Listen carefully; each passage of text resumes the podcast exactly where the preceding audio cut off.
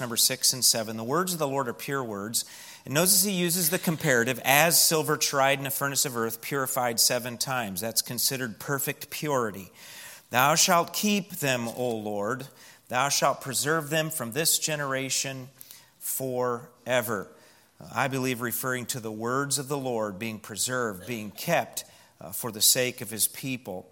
Let's have a word of prayer and we'll begin tonight. Father, thank you for the word of God that we hold in our hands. Thank you for the reliability of it, and that we can hold it with certainty. We think about, and we'll consider this passage here in just a moment, in Psalm or Proverbs chapter 22. We have been given the certainty of the words of truth. And Lord, we are grateful for that. I pray, though, that we wouldn't just academically cling to the reliability of the preserved word of God that we have, but God, that we would also live it. In obedience, you have gone to great lengths to make sure that your faithfulness is to all generations, so that we can live in obedience to you and be pleasing to you and follow you. And as we just sang, know more and more about Jesus. And that's our heart's desire. And I pray that you would strengthen us in that this evening. In Jesus' name, amen. The grand view of God's Word, again, laying the foundation of these 6 different aspects of the doctrine of the Scriptures before we then begin the overview and of the books and the major sections of the Bible. The purpose and the place of all 66 books of the Bible. Over the last couple of weeks, just to do a brief review here, we considered the subject of Revelation. This is God's communication about himself and his plan to man. The Bible is not a collection of man's ideas about God. It is God's self-revelation of himself and his plan to mankind. And then inspiration. Inspiration meaning God-breathed, 2 Timothy 3:16. Inspiration is God's channel through which he guaranteed the accurate transmission of that revelation to mankind. And then 3 weeks ago, we talked about canonization. This is the criteria by which Bible books were determined and brought to the completed product of the 66 books. We did not need a church council in the 3rd and the 4th century to tell us what our Bible was.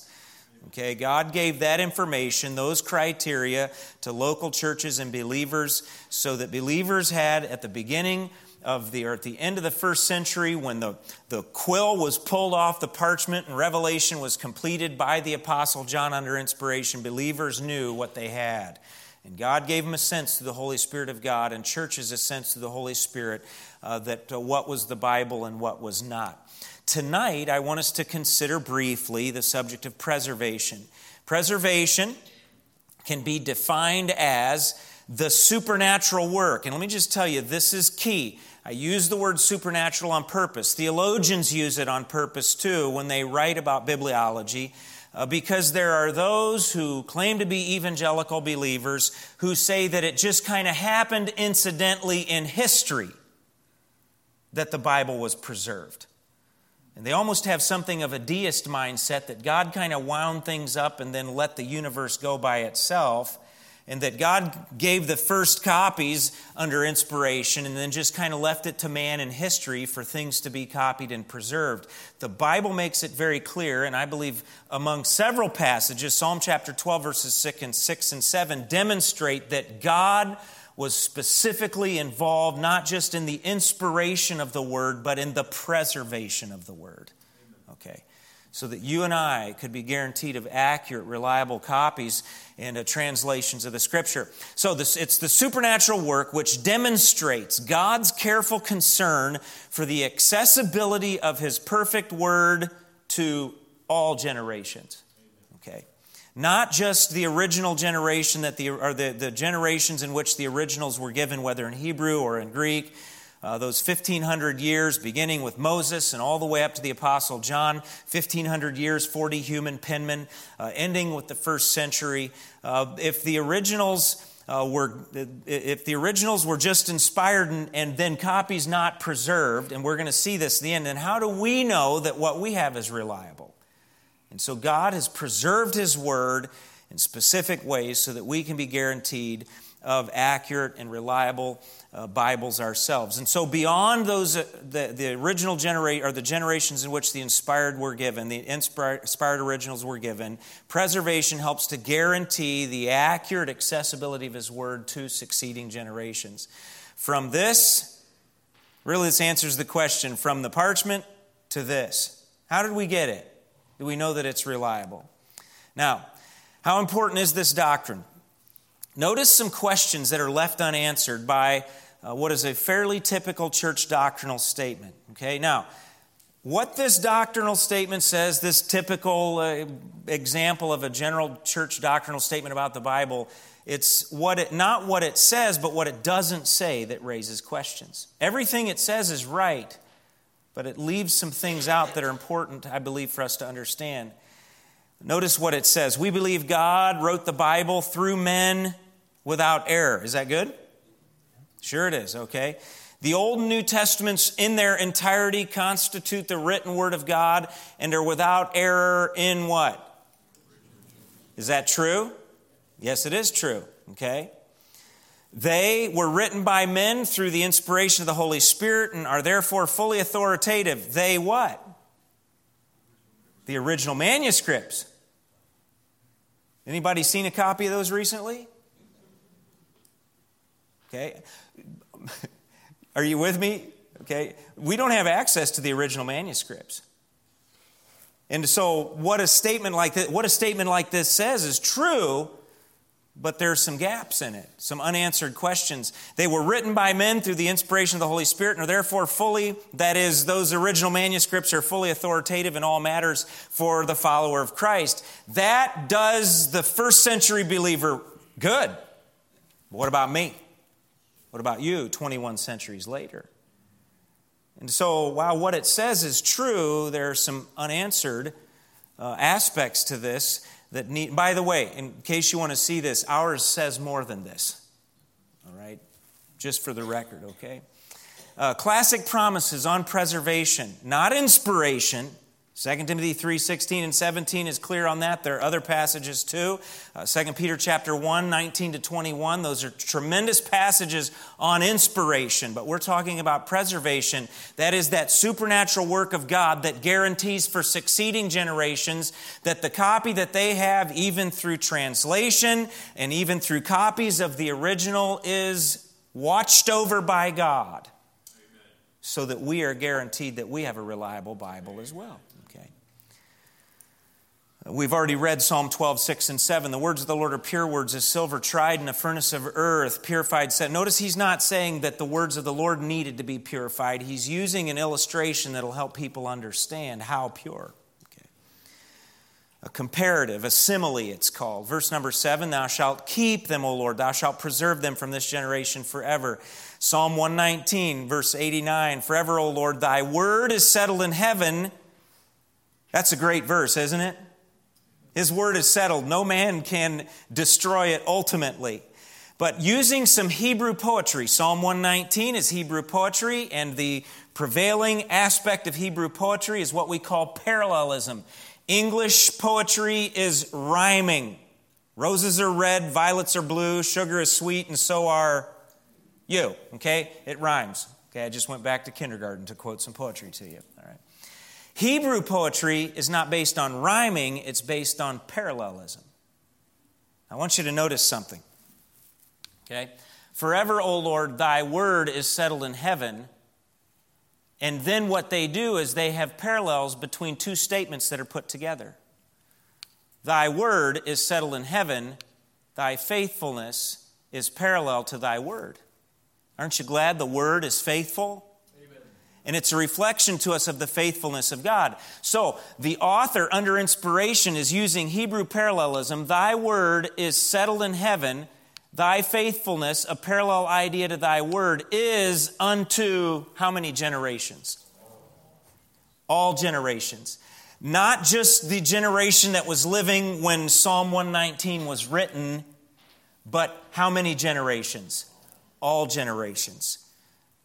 Faithfulness, a synonym of the word of the Lord that is settled in heaven, is available to all generations. Notice, if you would, Isaiah chapter 59. Again, I know the font is small, but I wanted to get all this on here. This will be online if you want to go back and watch it, and you can zoom in on it there. Isaiah 59, verse number 20 to 21. And the Redeemer shall come to Zion, and unto them that turn from transgression in Jacob, saith the Lord.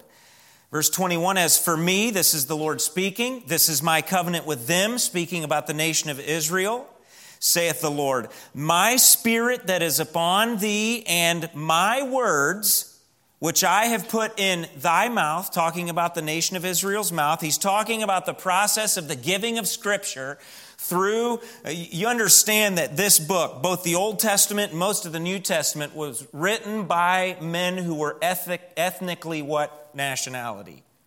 Jews. Okay. Through the nation of Israel. We have the book that we do because of God working through Jewish people, both in the Old Testament and the New Testament. This is predominantly a Jewish book. And so the Lord says, my spirit is upon the nation of Israel. My words, which I have put in thy mouth, speaking corporately to the nation of Israel, shall not depart out of thy mouth, nor out of the mouth of thy seed, nor out of the mouth of thy seed's seed, saith the Lord. For how long? From henceforth and forever. What does that necessitate? That necessitates the preservation of his words, not just in that Old Testament generation in 700 AD to which Isaiah was writing, but to every succeeding generation. And so here is clear testimony and argument for the preservation of Scripture, working inseparably with inspiration. Inspiration is it applied to the originals. Preservation guarantees that the product that you and I have the authority and the accuracy and the availability of the inspired originals, even through copies and even through the work of translation that we have. Okay, several clear pictures of this. Look at Jeremiah. Jeremiah chapter 36. I'm not going to read the entire chapter for the sake of time. You can go back and do that. I want you to notice Jeremiah chapter 36. Jeremiah, in the process of his interactions with Jehoiakim, the son of Josiah, king of Judah, writes some of the prophecies that are contained in the book of Jeremiah that were to be given to Jehoiakim. He writes those down. Baruch is his scribe. And so Jeremiah has Baruch write down the very words of God under inspiration. Jeremiah 36. And of course, this would have been originally in Hebrew. And it came to pass in the fourth year of Jehoiakim, the son of Josiah, king of Judah, that this word came unto Jeremiah from the Lord, saying, take thee a roll of a book, and write it therein all the words that I have spoken unto thee against Israel and against Judah and against all the nations from the day I spake unto thee, from the days of Josiah, even unto this day. It may be, boy, here's a glimpse of the heart of God. It may be that the house of Judah will hear all the evil which I purpose to do unto them, that they may return every man from his evil way, that I may forgive their iniquity and their sin. And Jeremiah called Baruch the son of Neriah, and Baruch wrote from the mouth of Jeremiah all the words of the Lord which he had spoken unto him upon a roll of a book. Now, as you read on in the chapter, God has Jeremiah write these or quote these words, and then Baruch writes them down, and then Jeremiah has Baruch take the roll of the book that he's written in to some men who were the nobility, who had access to Jehoiakim the king. They bring it before Jehoiakim the king. Jehoiakim the king gets angry. He takes a penknife. He cuts up the scroll that Baruch had just recorded from the mouth of Jeremiah. He cuts it up and burns it in a fire. You read about that beginning in verse number 20. Verse number 23, and it came to pass that when Jehudi had read 3 or 4 leaves, he, Jehoiakim, cut it with the penknife and cast it into the fire that was on the hearth until all the roll was consumed in the fire that was on the hearth. The word of God was lost. Wrong answer. Nothing of the sort. Notice verse 27. Then the word of the Lord came to Jeremiah, after that the king had burned the roll and the words which Baruch wrote at the mouth of Jeremiah, saying, take thee again another roll, and Write in it all the former words that were in the first roll, which Jehoiakim the king of Judah hath burned.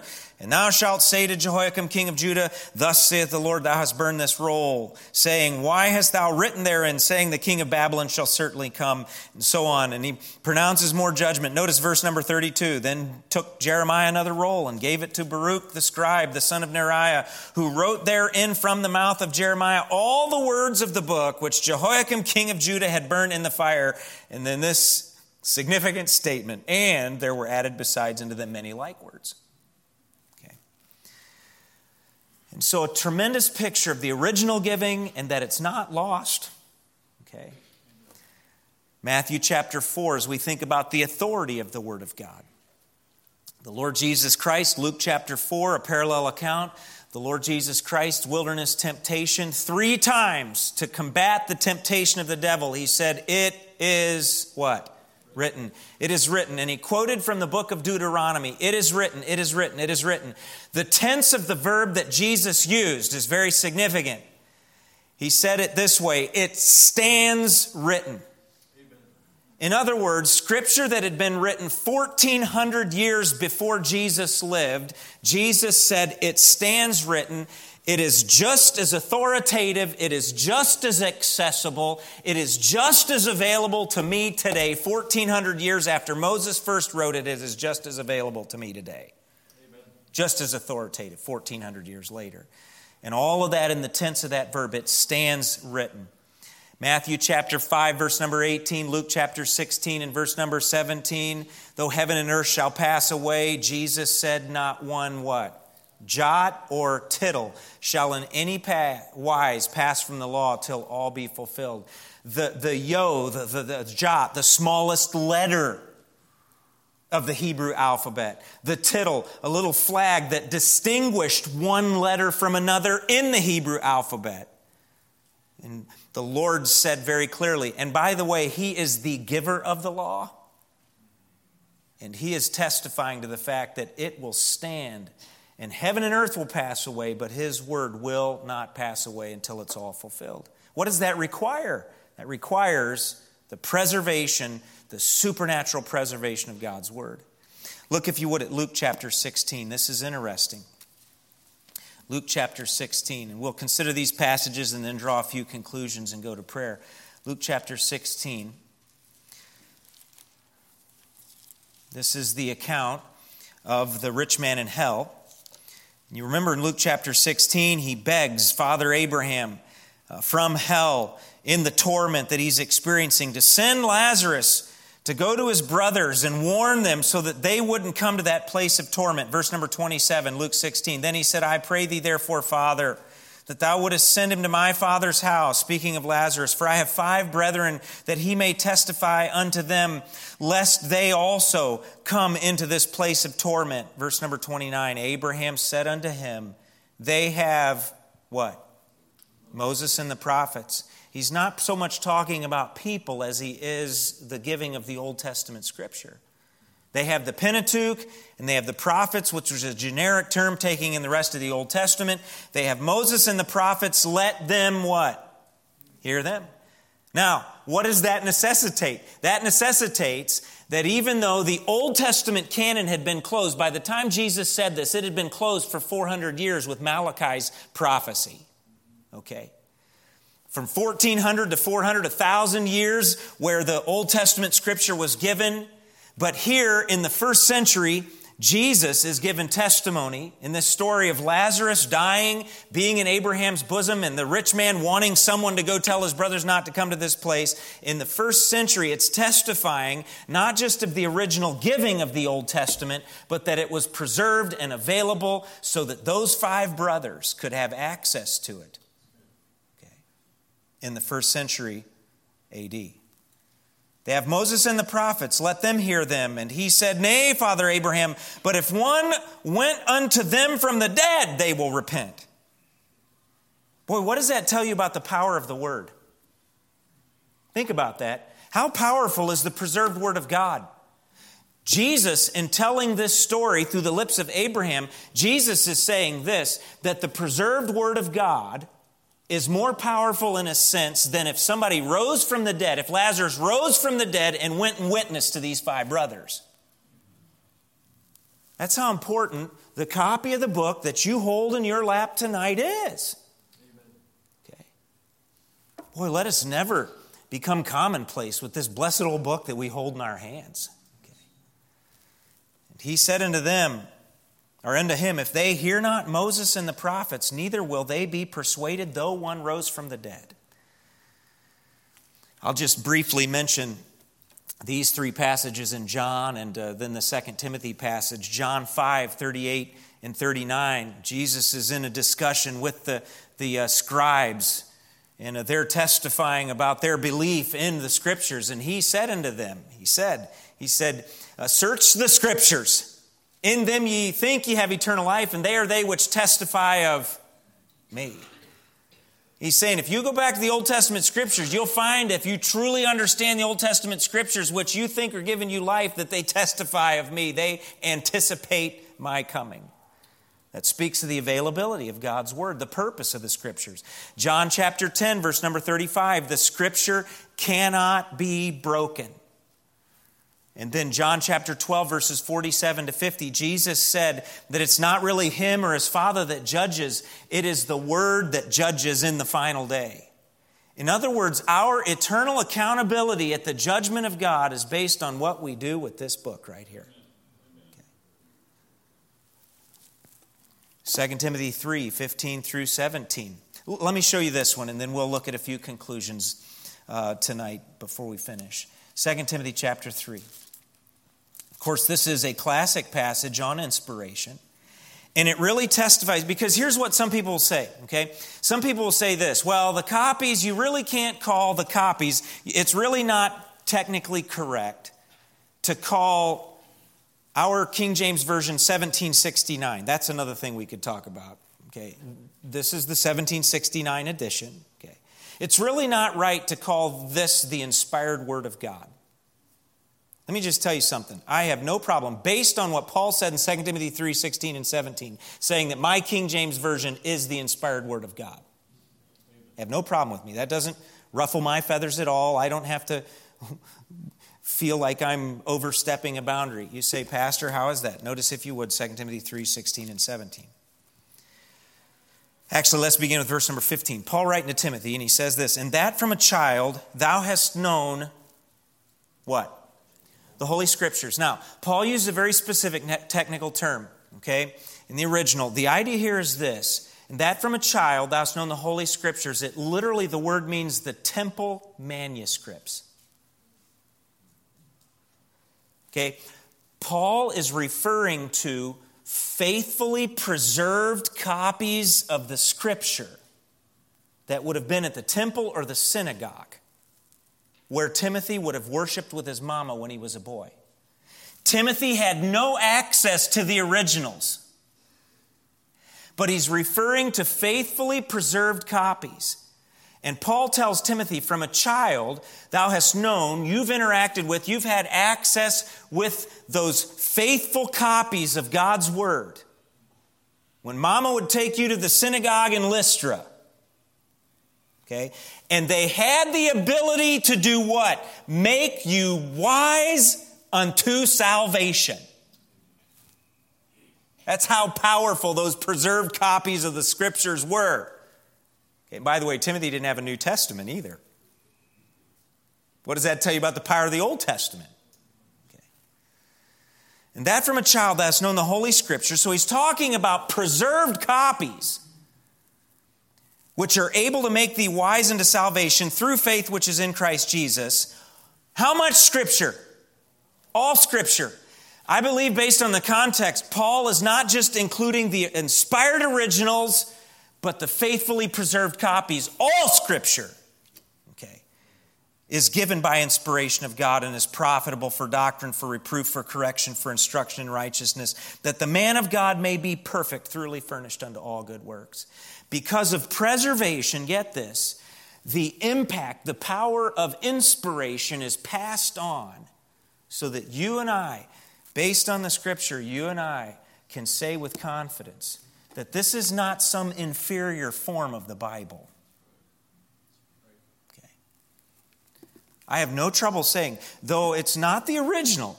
Okay, we've gone through the Hebrew and the Greek to the faithful translation of the English or into the English, but based on what God says about inspiration and preservation, I can have full confidence in this book that I hold in my hands. Okay. Some guaranteed conclusions for succeeding generations. By the way, let me just say this. Some of you maybe heard the term Ruckmanite, okay, coming from a man named Peter Ruckman. Peter Ruckman, I'm going to say this with full confidence, Peter Ruckman was a heretic. Okay. He said about God's Word and made expectations of God's Word that God never made. He believed that God breathed again in 1611. Brand new. In such a way that the originals were done away with, or the need of the originals was. He said the English corrected the Greek. Okay. That's heresy. Okay. And there were other things about Peter Ruckman. We'll not go into the laundry list tonight. Okay. But So it's an extreme on that side that we're avoiding, okay? Whichever side you want to do, right, left, crazy, off the wall, out of our orbit, whatever, okay? By the way, let me just say, this is not a pet peeve necessarily, and I want to have a good spirit about this, but when you see somebody always talking about the KJV 1611, I have one in my library, and it's hard to read. We have, just to be technical about it, we have the KJV 1769. Okay, that came along after the 1611. We are not KJV because of any kind of connection with the Church of England and the KJV translators. Okay, we are King James Version here because of the underlying texts. Okay. That fulfill the promise of preservation that God gives in His Word. Okay. So here are some, and I'll bring this out a little bit more. I'm getting ahead of myself. Some guaranteed conclusions from succeeding generations, based on some of the four succeeding generations, based on some of the scriptures we just considered. Okay. The Bible gives the guarantee of itself. It gives the assurance that the Word cannot be lost. His Word is settled in heaven. A Jehoiakim can cut it up and burn it in the fire. That doesn't mean it's lost. We're guaranteed of accurate transmission through the hands of reverent men. Doesn't mean they're inspired in the same way the original authors were, but God is overseeing the faithful copying and transmission of His Word. It is accessible to all generations with the same authority that it was originally given. Jesus said that Himself. It is written, it is written, it is written. It stands written 1,400 years after Moses had written Deuteronomy. It is authoritative for life, and it is the basis of accountability on Judgment Day, John chapter 12, okay? Confidence in preservation. History corroborates God's promise. Faithful believers exercising spiritual discernment and biblical reverence have been used by God to disseminate accurate copies and translations of God's Word from the inspired originals. Proverbs chapter 22. I'm going to just, I'll let you look this up on your own for the sake of time. Proverbs 22, 17 to 21, Solomon speaks of the certainty of the words of truth being passed on to succeeding generations versus what we like to call the buried Bible view. Okay, there are two main families in particular Greek manuscripts, okay? Nearly 5,000 of those, about 4,200 of those are pretty much within 99% agreement. It's the Textus Receptus line of Greek text from which our King James Version New Testament is translated. Okay, most modern versions, though, in their New Testament are translated from the basic foundation of two Greek texts. One found in a trash can in a monastery at the base of Mount Sinai, and the other kept in cold storage somewhere in the Vatican. That when those two are compared, they're the basis of the New Testament of most every modern English version. Okay. When those two are compared, they're called the Sinaiticus and the Vaticanus. When they are compared, there are over 3,000 differences between the two. And yet they're the basis for the translation of the New Testament of many of the modern versions today. Dean Burgon, who was a Bible scholar in the late 1800s, said that it was often easier to find two verses together that didn't agree than that did agree in those two manuscripts. And so, anyway, all that to say, what did God promise us about His Word? Accuracy. Okay, not disagreement like that.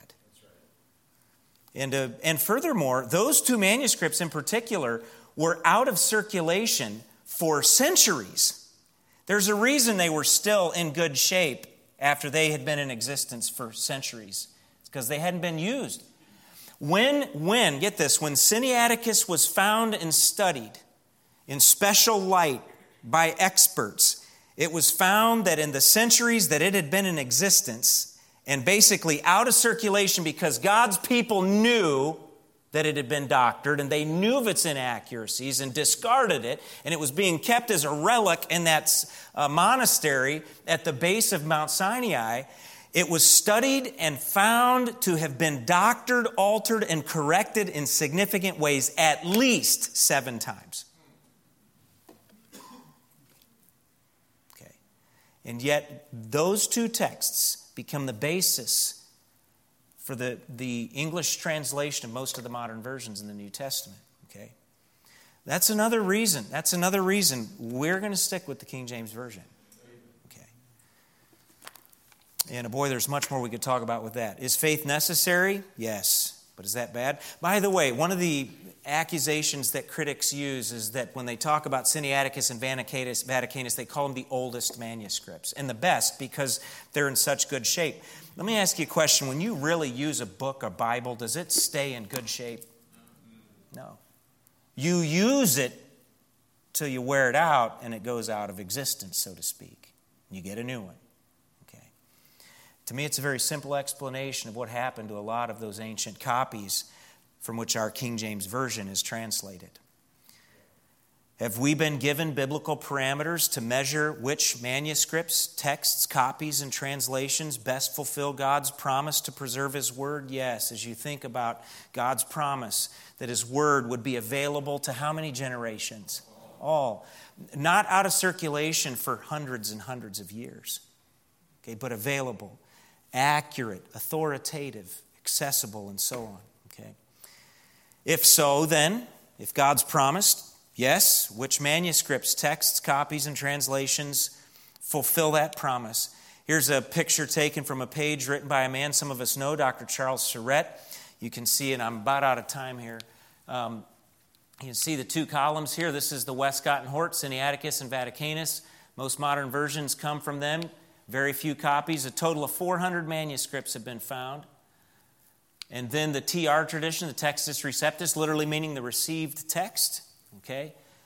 And you can see all the different thousands of copies that have been found. Approximately 5,250 manuscripts found that are in clear agreement. Okay, almost perfect agreement. You can see here the names of Erasmus, Stephanus, Beza, King James Version, the Elzevir brothers. This is another conversation right there. The New King James Version professes to be translated from it, but there are some other influences which I believe discredit the New King James Version. Okay, that's another conversation. But this really just shows you two different lines of ancient manuscripts and the King James Version coming from the one that fulfills God's promises as it relates to preservation. Here's a final summarizing quote, and then we'll go to prayer. Dr. Sorette, logic demands the preservation of scriptures. Verbal inspiration would fully, notice what he's saying here, verbal inspiration would fully benefit only the generation which originally received it if there were not verbal preservation of that which is inspired. Okay? The inspiration of the originals would only benefit that original generation unless the Bible clearly taught and God had in place preservation, okay, to guarantee the power, the impact of those originals, His faithfulness to how many generations? All generations, okay. If a man is accountable to God For every word of the Bible, then a just God must make available to mankind every word for which man is accountable. And I say he has. Let's pray. Father, thank you for your word tonight. Lord, I know there may be questions, and I'd be glad to have conversation. We didn't have time for Q&A tonight. But Lord, I pray that the goal of this session tonight on the subject of preservation would be that we would be able to leave here with a deepened and a further secured confidence in the book that we hold in our hands. I'm grateful to you for what we have, that it fulfills the promises of Scripture, of itself. And we pray these things in Christ's name. Amen.